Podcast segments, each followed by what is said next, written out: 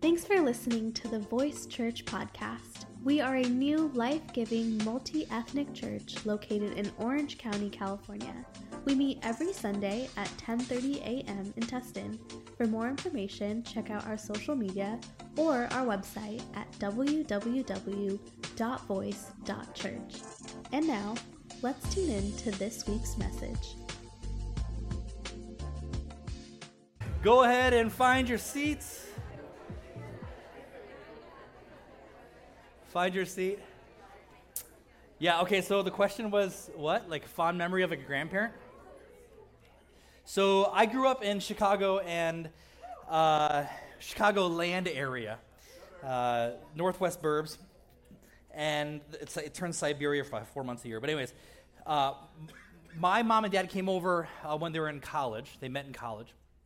My mom, or my grandma on my mom's side, Korean, she came over uh, to visit us, visit us like once or twice a year, and she's super Korean, like super Korean and she was she thought America was dangerous. I don't know because of movies or whatever.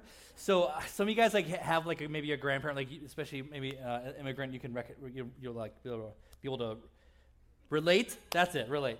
My mind is like, Burr. okay. So so she would hide her money inside of a waistband, inside the front of like this dress pant thing she was wearing. It almost looked like hammer pants, but like linen. You know what I mean? So, and her favorite thing every day, literally, I'm not even exaggerating, every day, she was here for three weeks, every day we're going to McDonald's to get a Big Mac. She loved Big Macs, and she loved buying my brother and I stuff. And so, which is, she always wanted to pay, obviously, because I was like a, you know, eight years old or whatever. And she would dig into the front of her pants. She'd be like, no, no, no, no. And she would dig in front of her pants, like reaching for gold inside of her pants, and then pull out money. It was just, it was a different time. Anyways, when I think about my grandma, I think about I think about that. Anyways, uh, to, TMI, TMI. Welcome to church, guys. Um, hey, we're in a series right now called uh, "This Is the Way." This is the way. Uh, a little bit of recap for uh, kind of what we're talking about. There's some big ideas that we want to reiterate every single week. And you know, one of the things actually before we hop into that um, is I really prayed a lot about this morning because I really don't want today to be uh, like Debbie Downer or anyone to feel like guilt tripped or shamed in any sort of way. But I do feel like what we're talking about today is so important, so central to the idea of following Jesus. But I don't want anyone, because here's, here's the problem. Whenever you give like group announcements kind of thing, and any guys in leadership know this, the people that most need to hear it don't hear it. Right? And the, and the people that are already doing it, uh, take it to heart and think they're like, they need to take it up a level, okay? And they're like beating themselves up. That's not what this is. But I want us to be clear about what it means to follow Jesus from the words of Jesus uh, and see if, are you willing to do that? Are you willing to do it? So, anyways, so all that to say, if you feel any sort of guilt or shame, man, that is not our MO at all. But we do want to be clear about what it means to follow Jesus. And that's kind of what, we, anyways, that's what we're talking about today. So we're in a series called uh, This is the Way. So those of you guys that have watched The Mandalorian uh, understand that there's this group called the Mandalorians, and they're from a planet called what? Mandalore. Yeah, some of you guys are like, I know more about Mandalorians than Jesus in this series. Anyways, uh, so uh, there's, they're from a uh, town, a, a planet uh, called Mandalore, and they are kind of refugees scattered across uh, the known system at the time. And they would go to these different cultures and they would, they would have to have like these times where their code of ethic, their code of culture would conflict with the local culture sometimes. And whenever they had to make a uniquely um, challenging decision, uh, the leader or the person making the decision would say, What? This is the way. This is the way. And then everyone would repeat, This is the way. Right? And so what they were saying is, Look, there are the culture that we're a part of, my own desires. I don't want to do this. The culture we're a part of doesn't want, doesn't want us to do this. But man, this is the way. This is the way we do things as Mandalorians. And so, in other words, what they were saying is this is what we've committed to.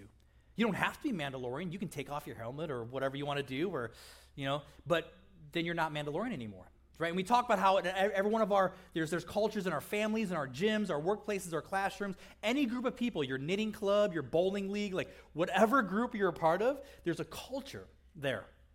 There's a certain way of doing things that may be different from other classrooms and ninny clubs and bowling leagues and workplaces and, and families, right? And we as parents will say things like, hey, you know, to our kids, if you want to go to Susie's house and you want to live with Susie's parents, that's fine. That's cool that her parents are allowed her to do X, Y, Z or whatever. But in our house, in our family, under my roof, we're, we're, here's how we do things. This is our way, right? Leaders, we say things like in our organization, we value this or that. Or hey, in our organizations, we don't put up with this or that. So your last job, the, your last boss, you may have been able to get away with, or you may have prioritized that, but here, this is what we believe. In other words, what they're saying is, this is the way here.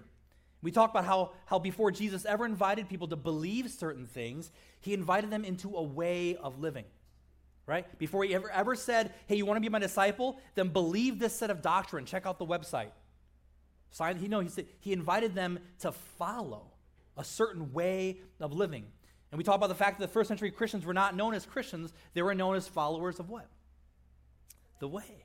They were known as followers of the way because they had the audacity to follow this certain way of living. And the Greek word for the way actually directly means a whole way of life a whole way of life. So there will be countless times where culture will pull you in a direction that is outside the way of Jesus. And in those moments we talked about, do you follow culture or do you follow Jesus?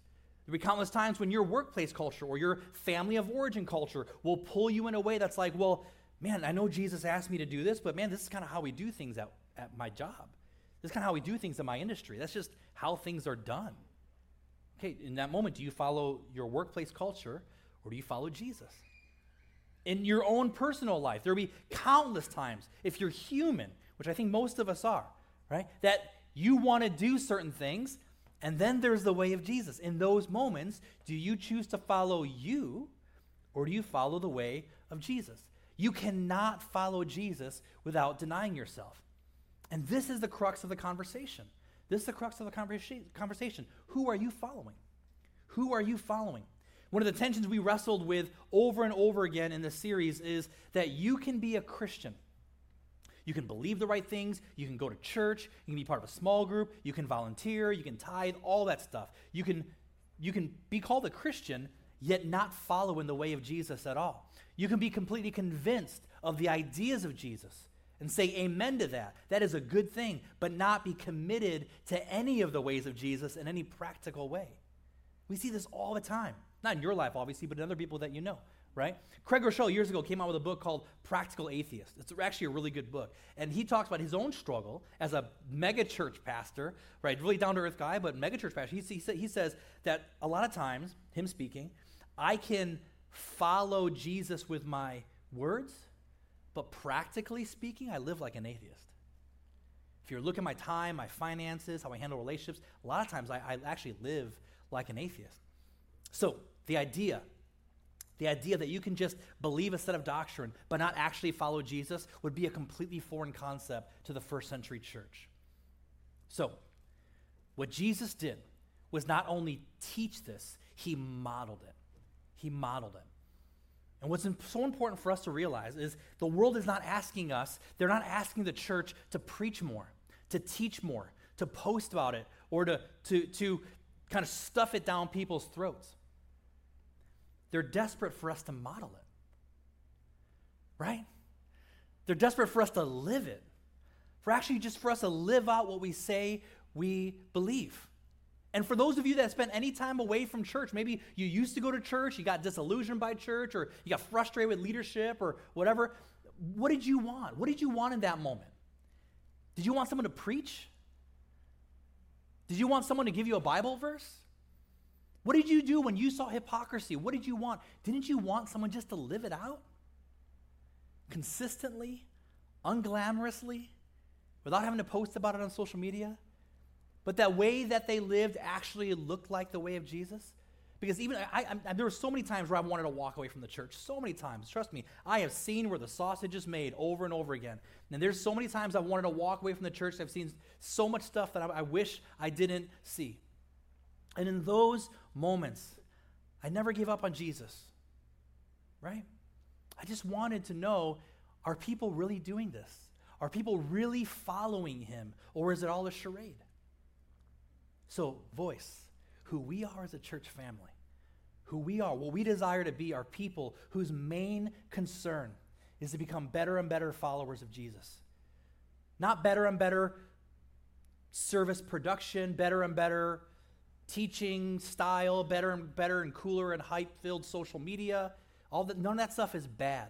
But we desire to be is to be better and better followers of Jesus in every area of our lives so that people in every area of our lives can see how great God is. So, with that in mind, that's going to set the tone for what we're about to dive into. Kind of a passage, it's a really short passage, actually. But We're going to unpack it. Where actually it, Jesus predicts his own death. Really fun Sunday morning topic, right? So, it's Matthew chapter 16, verse 21. Uh, and it says this It says, From then on, Jesus began to tell his disciples plainly that it was necessary for him to go to Jerusalem. So, something shifts here. He, he's getting closer to the end and his tone changes to his disciples. And so it goes on to say, he says to tell his disciples plainly, not cryptic, plainly, that it was necessary for him to go to Jerusalem, that he would suffer many terrible things at the hands of the elders, the leading priests, and the teachers of religious law. He would be killed. Let's not be, uh, you know, dodgy about this. He would be killed. He would suffer, and not suffer like they're going to make fun of me at the lunchroom table. Okay, like they're going to like suffer and they're going to kill him. They're going to execute him. And on the third day, he will be raised from the dead. What's interesting is as he's telling his disciples plainly what's going to happen so they don't miss it. Verse 22, it says, But Peter took him aside. Think about the audacity here. Jesus is being vulnerable, saying, Hey, look, we're ending the, we're entering the last few days. Here's what's going to happen. You need to know that I know what's going to happen, and I'm walking into it. I'm not walking away from Jerusalem. I'm walking towards this. This needs to happen. And Peter's like, "Oh, buddy, buddy, buddy," pulls him aside, begins to reprimand him. Can you imagine that? Peter's reprimanding Jesus for saying such things. He says, "Heaven forbid, Lord." He said, "This will never happen to you." How crazy is that? Peter rebukes Jesus. Now, I think his intentions are really good. I think most of us in this situation would have done the very same thing as Peter. He, had, he, he, was, he was gracious enough not to do it in front of Jesus. He doesn't want to undermine his leadership. He pulls him aside. Can I talk to you for a second? Hey, this isn't going to happen to you. Heaven forbid. This will never happen. What's happening here? Peter can't imagine life without Jesus. He gave up everything. His life is following Jesus. And he thinks this may be what Jesus says, but I know better than Jesus. I know better than Jesus. I'm going to set him straight. He's just, he missed it here. I'm just going to let him know what's actually going to happen. Jesus, this will never happen to you. And how does Jesus respond? Kind of over the top. Here's what he says verse 23, very next verse. Jesus turned to Peter and said, Get away from me, Satan. Okay, super encouraging. Some of your Bible verses you may have memorized it says, Get thee behind me, Satan, right? And I've heard this taught, I believe incorrectly, where it's like, no, Jesus saw Satan in the room and told Satan to get behind him so that Jesus could stand between Satan and Peter. What? We don't see that at all, actually. I think we want to dodge around the fact that Jesus literally calls Peter Satan. And any any uh, Bible encyclopedia, any commentary worth its salt will say exactly that. Jesus calls Peter Satan. He wasn't being mean. He goes on to say, Get away from me, Satan. You are a dangerous trap to me. You are seeing things merely from a human point of view, not from God's. You are a dangerous trap to me. That what you're saying, Peter, could ruin everything. You know what makes a trap dangerous? Is that it's enticing. Right? That's what makes a lie good, is when it's like 90% truth, but there's a little seed of a lie. What makes a trap work is because it has a lure that works for you. Right? And the lure here is you're not going to suffer, you're not going to die, it'll be fine. Jesus wasn't being mean. He goes on to say, You are seeing things merely from a human point of view, not God's. What Jesus is trying to help Peter understand is that his suffering and his execution was so central to his mission that to take it out would be to sideline, side rail God's plan.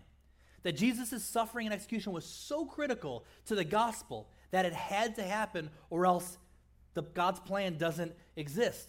The only one that would benefit from Jesus not suffering and being executed would be Satan.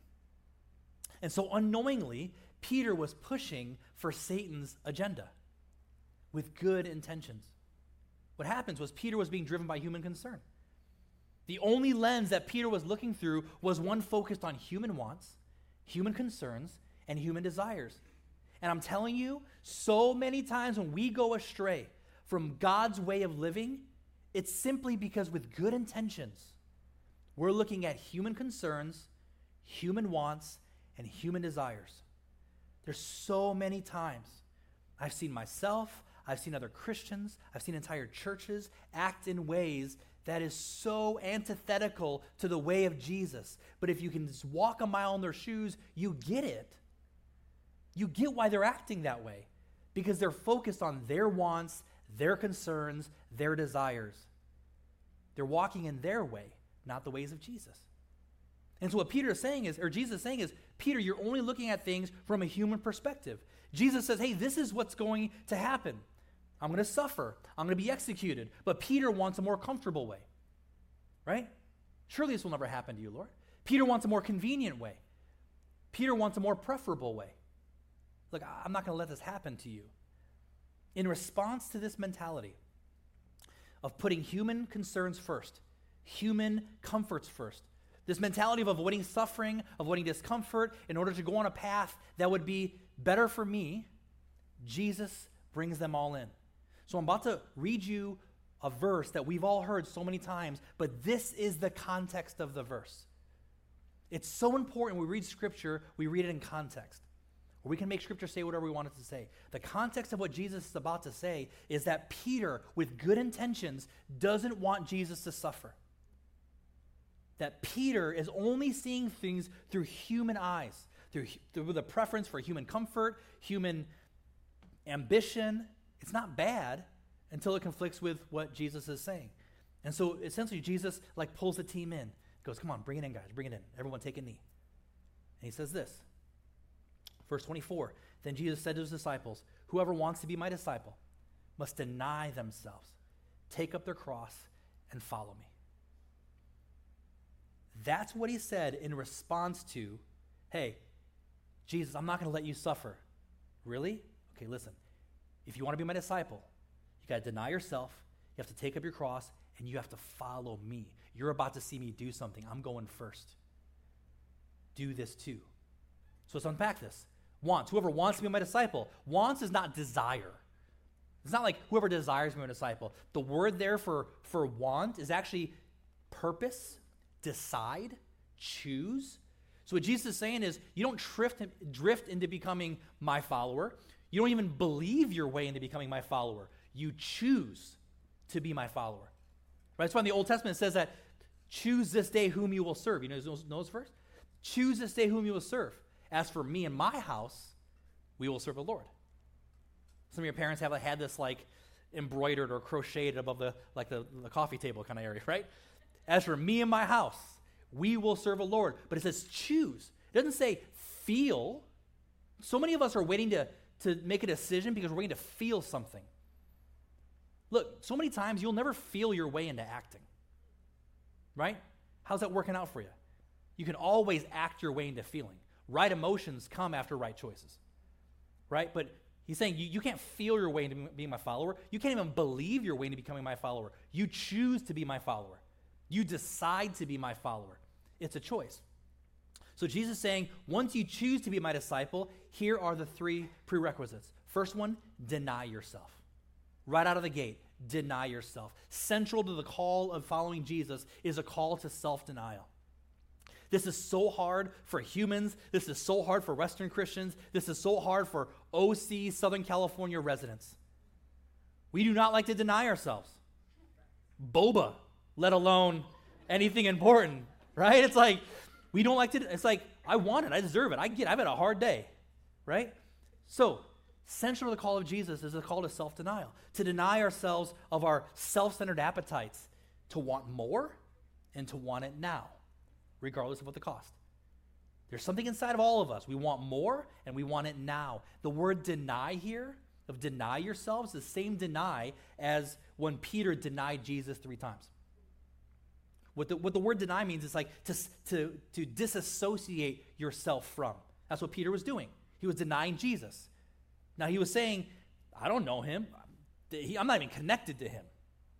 That same idea here is when Jesus says, deny yourself, disassociate yourself from these self centered, self focused impulses. Now, look, this isn't saying that you're not important.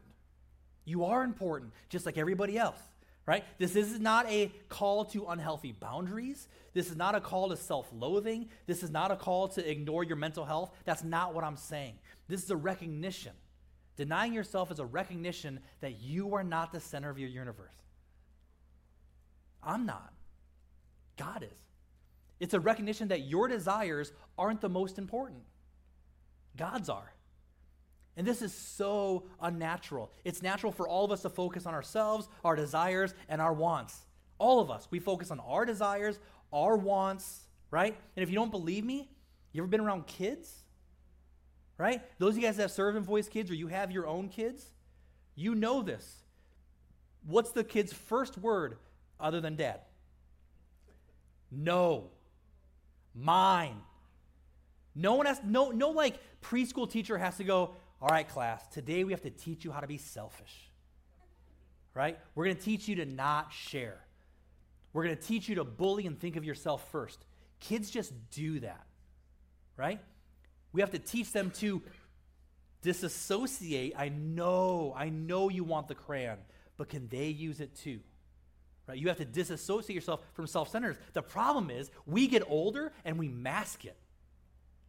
We learn what's socially acceptable. We learn how to control our words. Some of you guys are like RBF. You know how to, you learn how to control your face, right? You learn that my facial expressions communicate things or reveal maybe what's really going on inside of my heart, what I'm really thinking. Because if you, on the outside you may be, man, they're such a great listener. They're so kind. They're so encouraging. But if we could see what's going on in your head, if we could hear what's going on in your heart, it would not look the same, right? There's self centeredness in all of us still working under the surface. So to deny yourself is swimming upstream for so many of us. I'd say for all of us. Because there's something inside of us, there's something in culture that says, man, you deserve it. You earned it. Look out for yourself, right? Get the Lexus with a big bow on it, right? You'll never see Lexus come out with a billboard or a commercial that says, your car's fine, right? I mean, it's great. Remember when you first got your car? It was a blessing. It still runs. You don't, come on. You don't need any more debt right now. You'll never see them do that. You ever buy something from, from uh, like not from Amazon, right? And then you're going, wait, you're charging me for shipping? What? What is that? What is this shipping charge you speak of? And it's going to take a week to get here? I should be able to order this and should be here in an hour, right? Like, this is, we want it, we want more, and we want it now. And Jesus says, I get it. It's normal. It's normal, but not for us. Not for us. To follow me, Jesus' words, to follow me is to leave behind selfishness. And we recognize, you know, there's parts of your life that need to be denied. To be denied. We all recognize this. There's parts of your life, the impulses, the desires that you know that are lurking in the shadows of your heart that have not served you well. Right? They have not, there's stuff that your friends know about, and there's stuff that no one will ever know about because there's impulses and desires inside of you that have led your heart astray, that have not served you, that have not served your family, that have not served God. And so I think we look at that stuff and go, Amen to that. We need to deny that stuff. But here's the other part Jesus doesn't just, doesn't just, say, just say to deny that stuff. There's parts of us that are good. Parts of us that are good, hopes and dreams and ambition, goals kind of the rise and grind hustle culture. And Jesus says to follow him, we have to surrender those to God too. And the problem is, those are applauded. They're applauded. Jesus says if those things ever conflict with my plan, you've already pre decided what you're going to choose. This is hard Because ambition is good, proactivity is good, having dreams is good until they become so much your focus that we're willing to leave everything else behind. We're willing to put God on a side burner for us to focus on that. Some of us, your dreams, your ambitions, your promotions, or whatever, the, the mission that you're doing through work, none of that stuff is bad, I think, unless you're like selling drugs in the corner. But like, that ambition is not bad unless you are willing to give so much focus to that. When's the last time you asked God what his plans are? That God is off here somewhere. Jesus' plans are off here somewhere. That really, when you come down to it, you're not following Jesus' plans, you're following your plan. There's a very big difference between us going, Jesus, will you bless the work I'm doing? Right? If we, we're praying that a lot, then maybe we're not following Jesus as much as we could because what we, the approach we really should have is Jesus, what are you up to? What do you want to do in my life and through my life? Where can I go to follow you? And that will already be blessed, right? Look, I get it. I love being in control. I love it. I need it, right? I mean, I can't even, I have, a really hard time if I'm in a car that someone else is driving, even if it's their car specifically if it's their car. Right? I, I know some of you guys are there with me. Like, there's so many of my friends that know this, they're like, even if we take their car, they know that, hey, Taka, why don't you drive? Yes, thank you. That's that's a win-win, right? I get it. I love control. But this is important. We have to deny ourselves, deny ourselves control. So he says, deny yourself. Second one, he says, take up your cross. Take up your cross. For us, we're like, yeah, take up your cross. I got the necklace. I have the, you know, for them in the first century, Jesus' hearers, when they hear deny yourself, we get that. A lot of rabbis teach that. Take up your cross. That would have stopped them in their tracks. Why? Because your cross was horrifying. The cross was humiliating to the point where Rome wouldn't even execute Roman citizens this way. This is for everybody else, but not for our own people. So when he says, take up your cross, his disciples knew exactly what crucifixion was. They had walked by people that they saw carrying the crossbeam to the execution site. Look in their eyes that they'll never forget. They've walked past rows of people on crosses dying. They've seen people that have died in the previous hours or days still hanging on the cross, people that they knew, naked, humiliated. Their family wanted to take the body down, but they're not able to. They're just up there for the world to see. And Jesus is saying, You want to follow me? Take up your cross. Take up your cross. Jesus is saying, If you want to follow me, there's going to be a cost.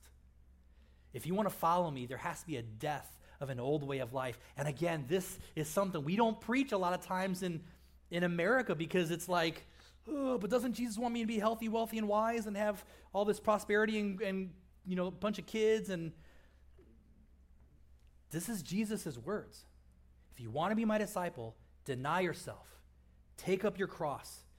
There has to be a death to the old way of life. This is what baptism is. Right? Paul talks about baptism as symbolic of dying with Jesus and being resurrected into new life. There has to be a death. So many of us, we want to add Jesus as like our life coach to the stuff we're already doing. Do you know Jesus has bigger concerns than you being prosperous?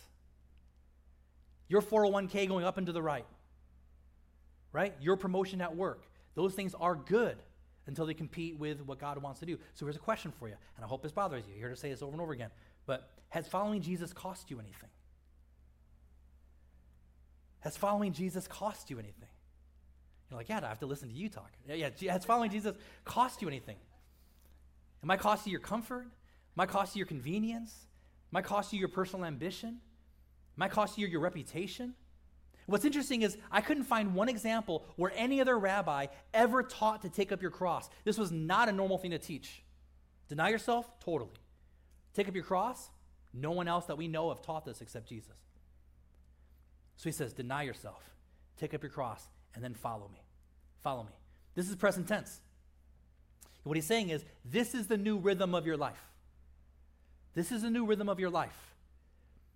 Not, I will follow you after I get done with this or that. You know, there's other people who, who came to Jesus says, I want to be your disciple, but I need to do this or that first. And he would, he would say some pretty audacious things like, let the dead bury the dead, right? What he's saying is, hey, don't tell me what you're going to do to follow me in the future. Follow me, right? So it's not about, I will follow God. I'm just going through a busy season right now, but I will follow him later. I'm just got stuff I got to figure out.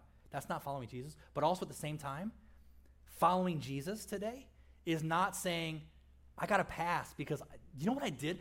20 years ago, I followed Jesus hardcore when I was in high school or in college. Do you know what I sacrificed? Do you know how much I gave to this or that thing? Do you know how much I volunteered? I went on so many mission trips. Cool. Great. Gold star for you. Are you following Jesus today? Are you following Jesus today? What Jesus is saying is, today, are you denying yourself, taking up your cross, and following him today? And what's so interesting about this is his disciples in that moment, I think they would have been paralyzed. Just going, oh, I need to think about this. And before they ever have a chance to really process it, they're about to see Jesus go, I'll go first. You think I, am not ready to do this? I'll, you'll see me deny myself. You'll see me literally take up my cross. And then I'm going to ask you to follow me. He continues, verse 25. He says, For whoever, whoever wants to save their life will lose it, but whoever loses their life for me will find it. We've heard this preached so many times. Again, it's that same word, want. In other words, it's not whoever desires to save their life, it's whoever chooses to focus on their life only, is what Jesus is saying. Whoever chooses to make themselves and their dreams and their ambition the most important thing in their lives. The people that do that miss the whole point. The ones that only focus on themselves, their desires, their ambitions, their comfort, their promotion, they miss the whole point. What Jesus is not saying is that if you focus only on your life, that you won't have fun. When I was in high school, this was like the youth group, the, the youth, group, youth group message all the time of like, if you don't follow Jesus, your life's gonna suck, and all your friends will leave you, and you're gonna be depressed. And that's not true. I had a lot of fun before I followed Jesus, right? That's not true. Jesus is not saying you're not going to have fun. Jesus is not going to say you're not going to have enjoyment. Jesus is not going to say you're going to have great you're not going to have great stuff. He's saying you're going to miss the whole point of life. That one day, one day when you're on the other side of eternity and you see with crystal clear clarity what life is really all about, you're going to wish you could have go back in time and live differently. He's saying that you'll lose what's most important from God's perspective, but there's another way. Continues, verse 26. What good will it be for someone to gain the whole world yet forfeit their soul? Or what can anyone give in exchange for their soul? The ironic thing is, Jesus knows you can't gain the whole world. Even the richest people in the world don't even own a state, let alone a country or the world. Right? Jesus is saying, but even if you could gain the whole world, still wouldn't be worth it. Right? Because in all of us, again, is this desire for a little more, a little more, a little more. And Jesus is saying, even if you got a little more to the nth degree, that you got everything that there is, it would still be a really crappy exchange. Even if you got everything, all the promotions, all the stuff, all the power, it still wouldn't be worth it. But the truth is, for so many of us, for, I think for all of us at some level, we're honest, we all put God on the back burner for far less than the whole world. Don't we?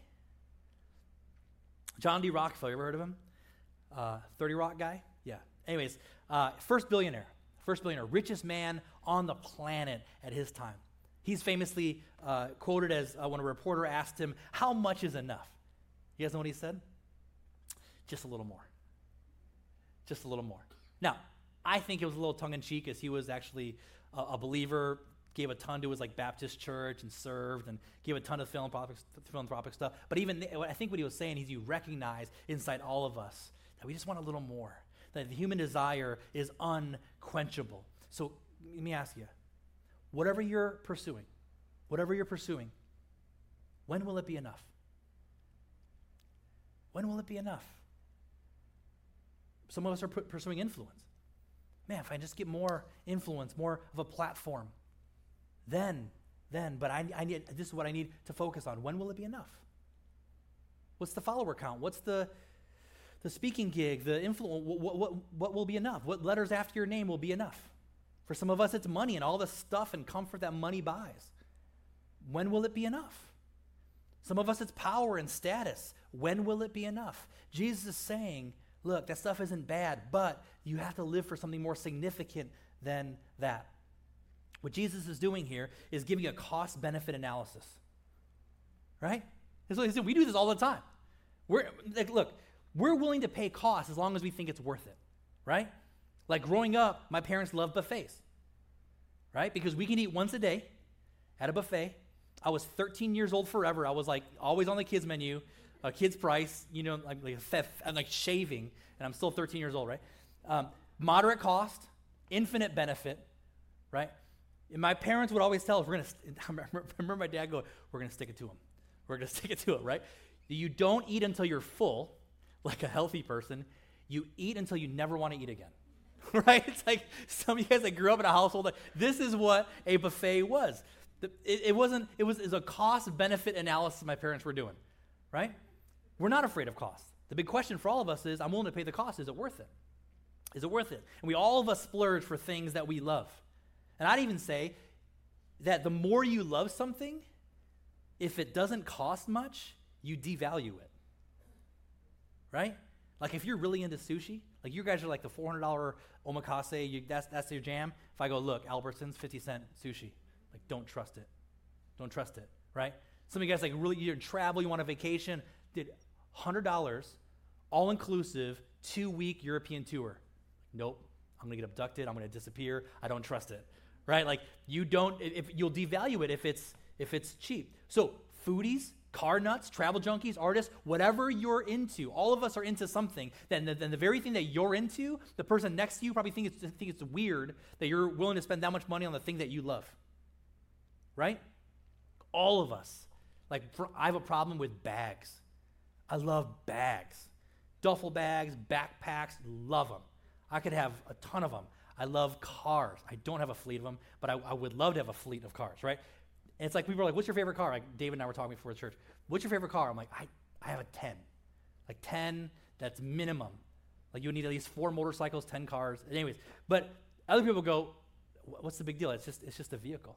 But all of us are into something that you're super into, that you're willing to pay for, and the person next to you might think it's weird that you're willing to pay that much for that thing because that's the strange thing to put your money towards, right? Jesus is saying there's a cost and it's high, but it's worth it. The cost is high, but it's worth it. Some of us have followed Jesus for so long and it's cost us nothing. And anytime it costs us something, we bail. Right? So, following Jesus is marked by daily denying, daily sacrifice, and daily following. Following Jesus is marked by daily denying, daily sacrifice, and daily following.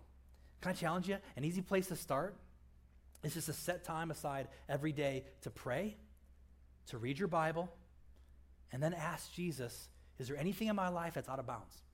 Are there any of my actions, my habits, my thought life, the way I treat people, is anything out of bounds? And just set 10 minutes. And that'll grow to 20 minutes, 30 minutes. Some of you guys spend over an hour doing just praying, reading your Bible, and then asking God, man, would you highlight anything? Like, like David prayed, man, Search me, O God. See if there's anything in me that is out of line with you. And I know and the minute I say this, some of you guys like, I don't have time. I don't have that time. I think you do. And I think if we were to look at the screen time on your phone, your phone would tell us in really clear, really clear that you do have time. But that's too much of a cost. So easy place to start is just set some time aside. Set some time aside. Second question here. Where are you putting yourself before the way of following Jesus? Where are you putting yourself before following the way of Jesus? My youth pastor used to tell me about this guy named Jim Elliot. You guys know who Jim Elliot is? He's a missionary. Uh, he was a missionary. He passed away. He led a, um, a group of friends to the Auca Indians in Ecuador, in the rainforest. And they would fly out of a town called Sakua. And they would fly in, they would fly over the Auca Indians. Auca Indians were, were cannibals. And uh, cannibalistic tribe, and it was actually a group of tribes, and they would drop food, Bible tracts, clothing, supplies, things that would kind of bless the Auca Indians, and they would tell them, We're coming, we're coming, we're coming, you know, please welcome us. And so they did that. They, when they finally landed along the riverbank, they were immediately executed by the Auca Indians. What happened is, little by little, the Auca Indians started to read the Bible tracts. And they're going, why would this, this guy knows who we are? Why would they come anyways? And they started reading the Bible tracts and going, this is just like what this guy did and what his friends did is just what Jesus did. He sacrificed because he loved us. And little by little, they started becoming believers. To now, the Auca Indians today, for the most part, are Christian tribes. It's fascinating. Years after Jim Elliot went there, I actually was, was uh, really fortunate enough to take a group, uh, about 15 of us, on a mission trip, and we launched out of Sakua, same thing, and then went, and then we had to hike like 12 hours into the bush to go to this one tribe who had never heard the gospel before. And I remember, I'll never forget it. We were you know, kind of preaching, and uh, through a translator, and then the, the tribal chief came over and he wanted to talk to me alone uh, with the translator. I'm like, this is where I die. This is it. This is it. So pulls me aside and he goes, how do I do it? Essentially, how do I do it? It's like, what? He's like, how do I follow Jesus? So I got to walk this tribal chief through the gospel. And uh, when he, and then after, after I explained to him, he just goes, okay. It's like, okay, what? He goes, okay. We're a Christian tribe now. It's like, okay. So we, we go back and he tells essentially uh, the tribe, hey, listen to this pastor, this missionary, and he's going to tell us what we all believe now. And so it was like the, the weirdest hierarchy structure. And, and so uh, walking through the gospel, pretty much everyone decided to follow Jesus. And then he goes, What do we do now? I was like, The Bible says we baptize you. He goes, Okay. So we walk them all down. I have like pictures of this. We walked them down to this tributary off the Amazon River. We baptized the whole tribe. It was awesome. But here's what Jim Elliot says. And this is uh, kind of encapsulated his life. And this is so important for us today. It says this He said that he is no fool who gives what he cannot keep to gain what he cannot lose. He is no fool who gives what he cannot keep to gain what he cannot lose. So many of us are pursuing things that we can so easily lose. And I think Jim Elliot today would say, it was worth it. It was worth it. So, what are you holding on to that's competing with your obedience to Jesus? What are you pursuing that's more important than pursuing Jesus? Jesus has a better way. And I'm telling you, at the beginning, it looks like loss, it looks like sacrifice because it is. There's a cost to it, but it's the path to true life. This is the way. And for us as Voice Church, if we want to follow Jesus, this is what it looks like. I want to be very clear about that. Following Jesus is about way more than just going to church, singing a, a fast song and two slow songs, and hearing a TED talk and going home. Right? Maybe a TEDx talk. Following Jesus is about saying, God, all of me, I deny myself. I will take up whatever cross, I will bear whatever cost you have for me, and I will follow you to the ends of the earth. God, it's not about God, will you bless the stuff I'm doing? It's God, I want to be a part of what you're doing. How do I follow you? And if that's what you want to be a part of, you're in the right church. This is the way. This is how we follow Jesus. Thanks again for tuning in to this week's message at Voice Church. We hope it inspired you to live a life more faithfully for Jesus and to be a voice of hope for your community. We'd love for you to join us in person on a Sunday, and until then, we hope you have a beautiful week.